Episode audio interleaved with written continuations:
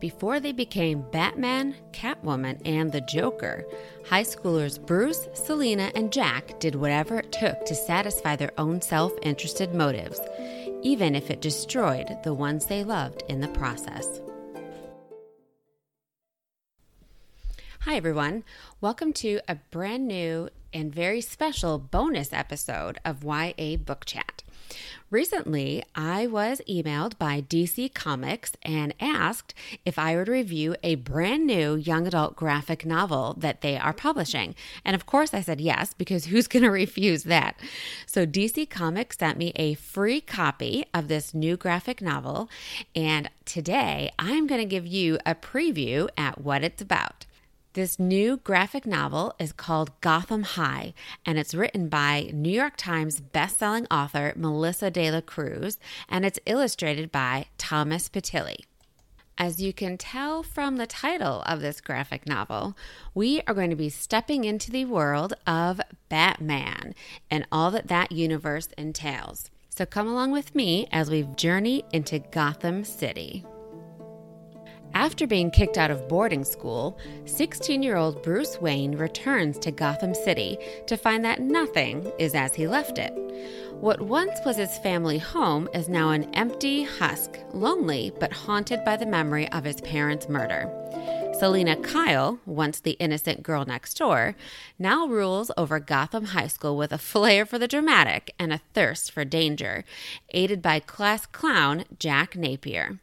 When a kidnapping rattles everyone at the school, Bruce seeks answers as he takes on the role of the dark and troubled knight. But is he actually the pawn?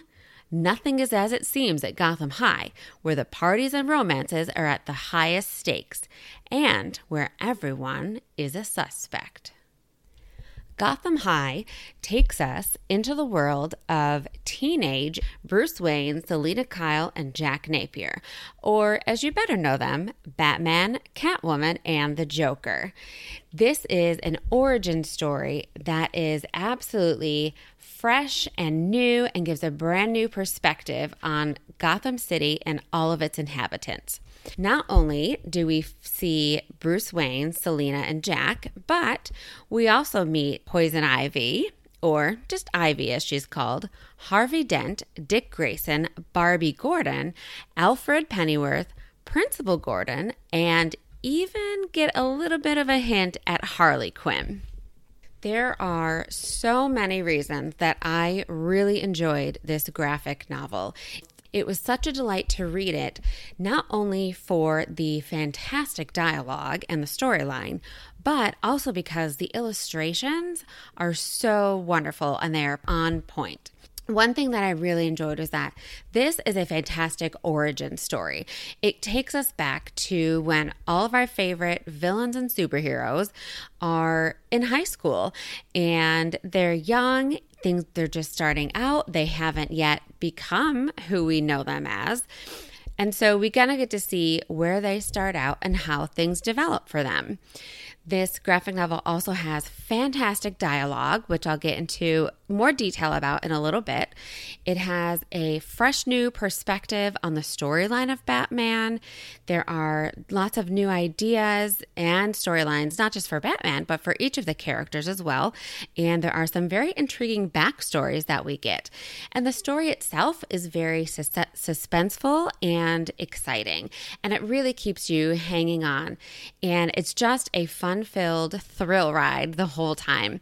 And I really enjoyed it, and I feel like all of you will as well. So let's get into some more specifics about what I really enjoyed about this graphic novel. The first thing is, like I said, Melissa De La Cruz put some fresh new takes on the story of Batman and Company. So, for one thing, Batman or Bruce Wayne, his family is actually from Hong Kong, so they're Asian. And I really liked that because I feel like it's important that we represent multiple cultures in our society. And so I really love that she chose to make Bruce and Alfred and his mother and father Asian. Another new idea that Melissa puts forth is that the money that the Wayne family has actually comes from his mother's family. And she's the one who brings the fortune into the family. And they come from Hong Kong and move over to the United States where Bruce is born. Now, after Bruce's parents are murdered, Alfred, who is Bruce's uncle in this story, comes back to Gotham City to raise Bruce. And right there is another thing that I really liked about this is that Melissa chose to make Alfred Bruce's uncle instead of just the butler who lived with them. And I really like that there's a familial connection instead of him just being somebody who worked for the family. Yes, even if somebody works for the family, you can feel like you're family with them, even though you're not related. But I thought it was a great choice to have Alfred actually be Bruce's uncle in this version of the story. Another new storyline that I really liked was that we have the inclusion of Principal Gordon. So, we all know that in the Batman world, we have Commissioner Gordon and his daughter, Barbara Gordon, who we all know becomes Catwoman. Well, there's no police officer or detective or Commissioner Gordon in this story, but we do have Principal Gordon, and she is Barbie Gordon's mother. So we can assume that she is probably married to the man who will eventually be the future Commissioner Gordon. And I really liked that she was included in this. Another way that Melissa De La Cruz really brings some fresh perspective in to the Batman universe is by giving Jack and Selina some really good and interesting backstories. So instead of us not knowing anything about them, we find out more about their characters and about their families and kind of what makes each one of them tick. And I think that it really helps put perspective on who they are currently in this graphic novel when they're in high school. And it also helps you understand more about who they become in the future when they turn into the Joker and Catwoman. And one tiny, subtle little thing that I noticed that Melissa De La Cruz added that I thought was just kind of ingenious was she does put a reference to Fortnite in the graphic novel. And I just thought that that was really fun because DC Comics is, you know, doing a great job of appealing to a new generation of readers. And they want those who are 13 to 18 years old to really get into these classic hero and villain stories. And incorporating something like that, that they all know and love, I think is a fantastic idea. I want to take a minute and just talk with you also about the dialogue in this graphic novel. It is fantastic. Melissa De La Cruz really puts in some sharp and witty, a very creative and intriguing dialogue. And she has these fantastic little one liners that give you hints at who each character is going to be in the future. So, for example, Ivy is showing Bruce a room at the apothecary where she works, and Bruce says, It's like a bat cave. And then at another point, Bruce is talking about, you know, trying to figure out who's behind the kidnappings that have happened.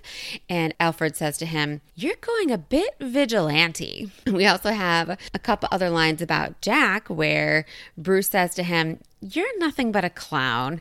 And Selina says, You're the biggest joke, Jack. That's all you are. And of course, we can't go without references to Catwoman, right? So Jack says about Selina, Oh, she'll probably show up. She's like a cat. And then Selina herself says, after all, a cat has nine lives. And she was referring to herself when she makes that comment.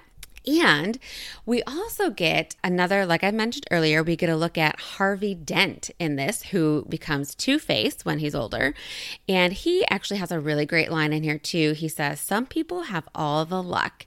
And as we know, Two Face bases who he's going to be for the day on luck, but just by the flip of a coin. And, you know, these are just some of the quotes that are in this. I really I picked these ones because they specifically point out who each of these characters is going to become. And I thought it was really unique and creative that she included those lines like that because she didn't have to. But it's just really fun because it kind of like if somebody you know, who's 13 to 17 years old is reading this, and maybe this is the first time they're being introduced to the DC universe and to the Batman universe. You know, this is really going to help give them some perspective and inklings and little clues as to who these characters are going to be in the future. All right, so something else that I really loved about this graphic novel was the illustrations. And along with the illustrations, just all the different nods to the Batman universe. And there were actually a couple to the DC universe in general that were in this. So, one thing is just, you know, Alfred, even though he's Bruce's uncle, he refers to him as Master Wayne. And we all know that that is what the original Alfred does in the stories. He calls Bruce Master Wayne. And I thought that it was great that Melissa De La Cruz decided to include that, even though, you know, Alfred is Bruce's uncle and he could just easily call him by his first name. I think it's fun that she chose to include that and just have that little nod to the original series. And as far as the illustrations go, there is some really great stuff that Thomas Pitilli put in here. So, for one thing, is anytime there's an illustration of the outside of the high school, we see the, the sign for the high school, right? And it says Gotham High School, home of the bats. How appropriate is it that their mascot is a bat? Principal Gordon, there's a scene that takes place in her office with her and Bruce. And you can see in one of the pictures that there is a mug on her desk that has the bat symbol on it. And I just thought that is ingenious. It's just this tiny little thing that he puts in there, and it's just perfect. There's another scene where they're in science class, and on the board is written bat dissection. So, again, another little hint at the bats there. Ivy, when Bruce meets her, she is working at an apothecary shop, and Bruce is there because he's looking for a poison. He's trying to figure out something about a specific poison. And so, of course, that's perfect for Poison Ivy and who she is and who she becomes. Another great little nod to their characters that the illustrator included was that Selina wears a necklace all of the time. And the necklace that she wears is a cat head. And I just thought that that was fantastic. Then we have a very slight nod to Harley Quinn. So Bruce and Jack are playing poker with a group of people, and there is a girl who is there, and she has blue strip of hair on one side and a red strip of hair on the other side. So it's very subtle, but we've got that nod to Harley Quinn there. So it was another really fun thing, just bringing in that one extra character. At the very beginning, there is a scene with Bruce Wayne at the boarding school, which is called Arkham Prep all right. So we all know Arkham Asylum is where and they keep all of the criminals from Gotham City. So this was called Arkham Prep. And Bruce gets into a fight there because he's defending Dick Grayson. Little did both of them know that soon enough they will meet yet again and become partners in crime. Okay, now I do have to say, my absolute favorite thing that the illustrator did here, I thought this was ingenious.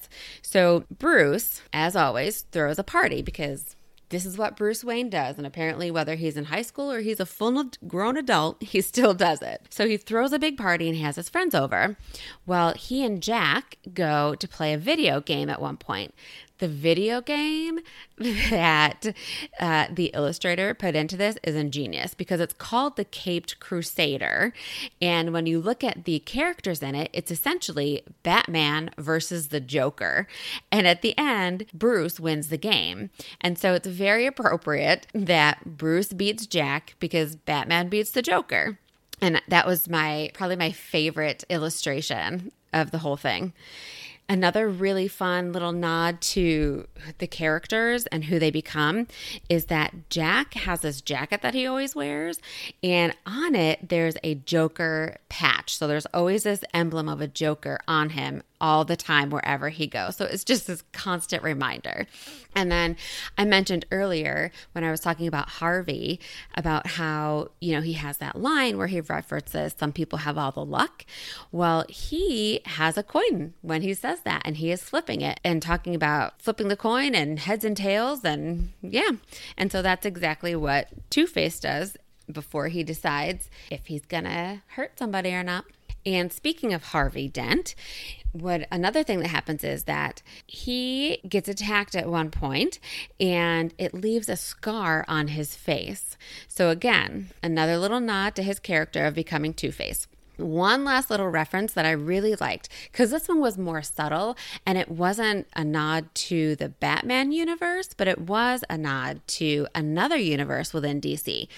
There is a building in the comic that's called Metropolis Estates. And in case you guys don't know, Metropolis is where Superman lives, and he lives there as Clark Kent, of course. So I appreciated that Thomas Pitilli, the illustrator, took the time not only to have all these fantastic nods to the entire Batman universe, but he also took the time to put a nod to another character in the DC universe. And I thought that was really cool. So, one other thing that I really appreciated about this graphic novel was actually at the very end and wasn't even part of the story.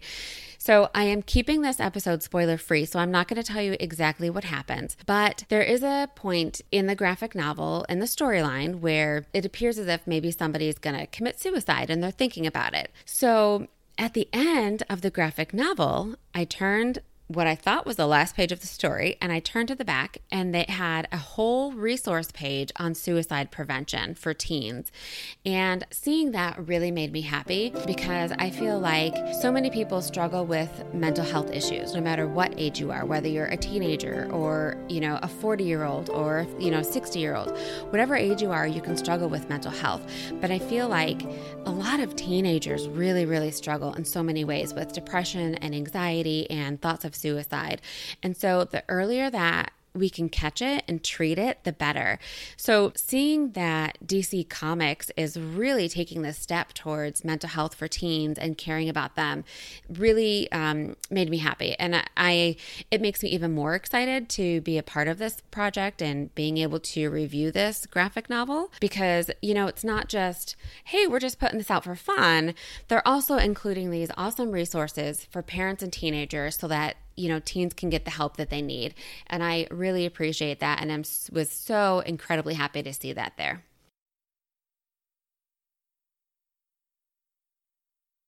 And Thomas Pitilli as well, so that you can look up both of them and see what they have done.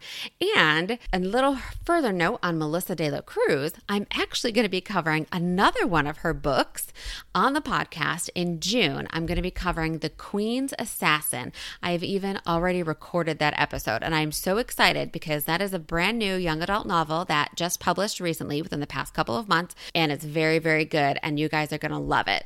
So be sure to stay tuned for that episode of my podcast as well. But again, the links to everything, to Gotham High, to the author's website, to the illustrator will all be in the show notes for today. And I highly encourage you guys to look at those. And I'm also going to put a link to DC Comics in there as well. So you can check out what else DC Comics has to offer. Thank you so much, everybody, for listening today. Thank you again to DC Comics for asking me to review this graphic novel. I really enjoyed it, and I'm very glad that I had the chance to do this. So don't forget to check out YA Book Chat on Instagram and Facebook. You can also send me an email at yabookchat at gmail.com with any book recommendations you might have or any questions about the podcast. And if you could, go ahead and give YA Book Chat a review and five star rating. It really helps a lot. Thank you so much, and we will chat again soon. So, overall, I absolutely loved this graphic novel. I highly recommend it. Um, the funny thing is, is that I'm actually not normally a graphic novel person. I mean, I've read them before. I used to look at my dad's comic books when I was younger. I will often go to a bookstore and leaf through all their comics and graphic novels. I just don't always buy them and bring them home.